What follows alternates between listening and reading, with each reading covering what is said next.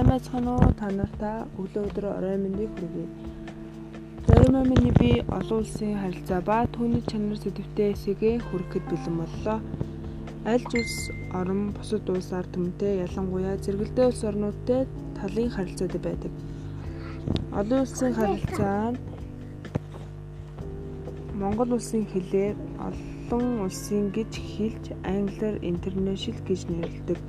Олон улсын харилцааны түүхийг үзвэл эртний үүсэлтэй бус нутгийн шинжтэй олон улсын харилцааны голомт Европ, орх орнууд болон Төв Азид байсан байсан ажиглагддаг юм.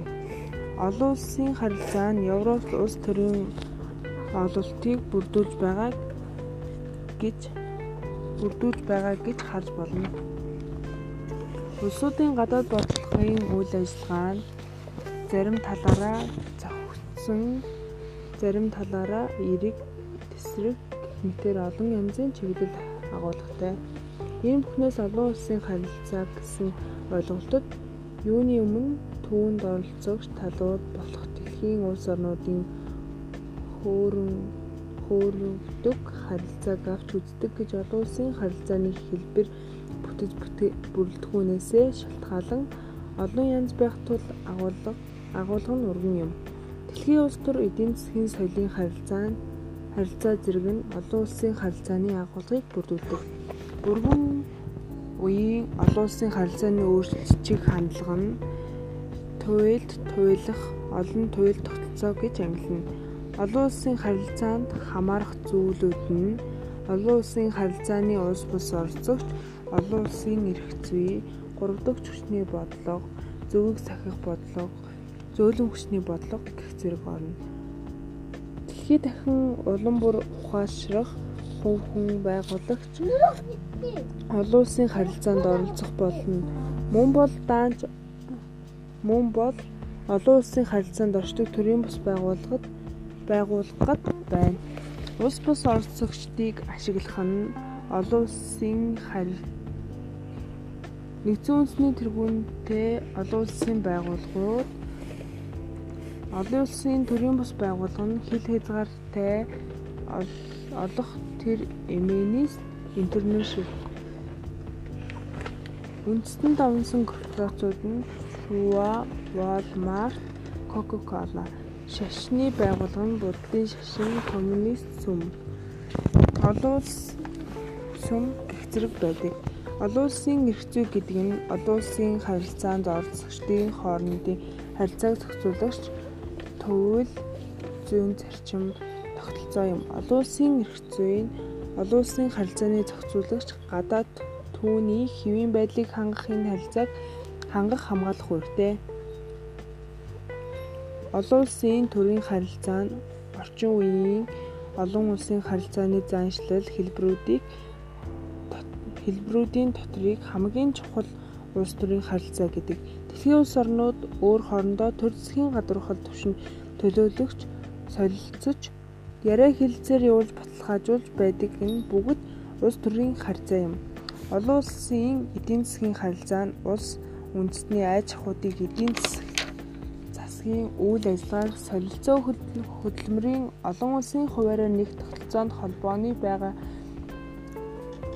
олон түвшинд зангармал эдийн засгийн дэлхийн эдийн засаг гэж ойлгож болно бол ойлгож байна. Эдийн засгийн нөөцийн солилцоо болох эдийн засгийн хамтыг ажиллагаанд хүргэж буй улс хоорондын худалдаа, үйлдвэрийн ухааны тогтолцооны санхүүгийн өргөн хамгаалалттай зохицолбор холбоог олон улсын эдийн засгийн харилцаа гэдэг. Тодорхой нэг улс орны бусад улсаас нэг төрлийн бараа үйлчлэлийн хямд үйлчлэлийг хямд үйлдвэрлэдэг. Амжилттай бүрдүүлж чадах төслийг бүрдүүлэгч хүчин зүйлүүдийн зүйлүүд бөгөөд туйлын ба харьцангуй далбий гэж хуваагддаг. Хөдөлмөрийн олон улсын хуваарлаж суурилсан бараа үйлчлэгээний гаралд оруулалтаар дэмжиж дэмжих улс хоорондын хэлбэрийг олон улсын худалдаа гэдэг.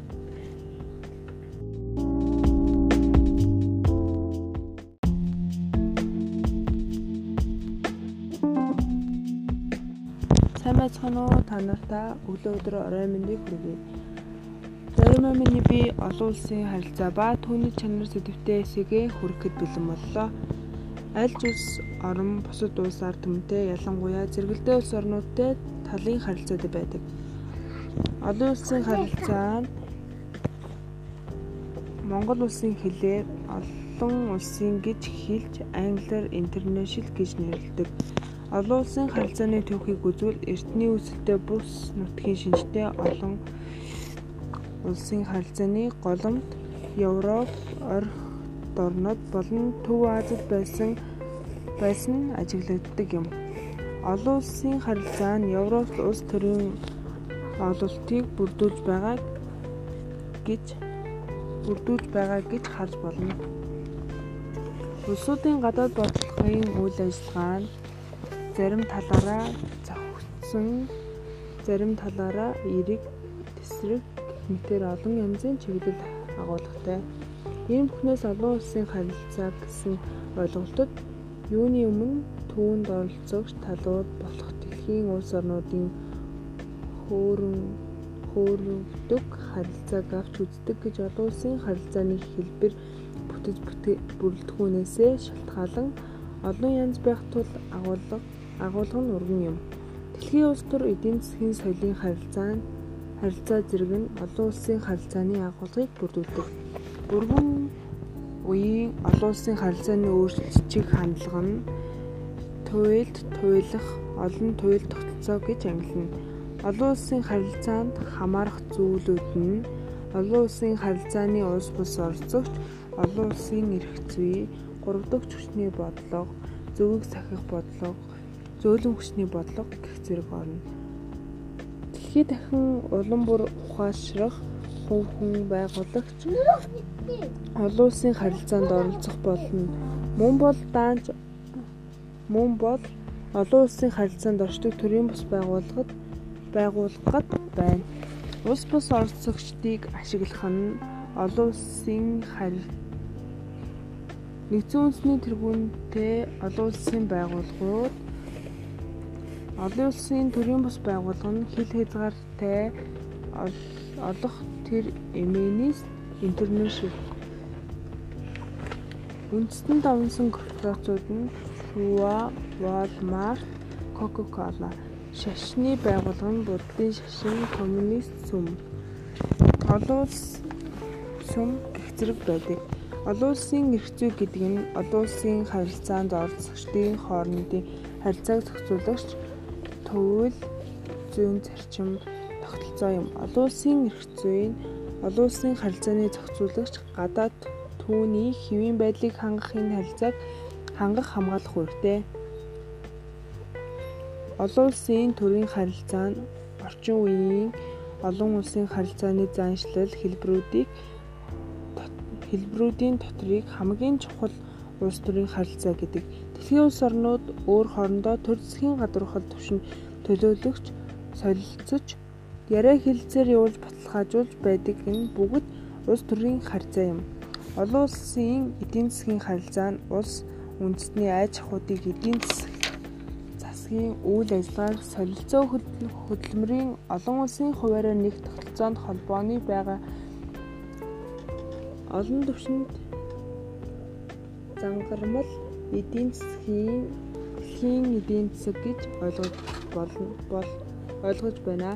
Эдийн засгийн нөөцийн солилцоо болох эдийн засгийн хамтыг ажиллагаанд хүргэж буй улс хоорондын худалдаа, үйлдвэрийн ухааны тогтолцооны санхүүгийн өргөн хамгаалалттай зохицолбор холбоог олон улсын эдийн засгийн харилцаа гэдэг.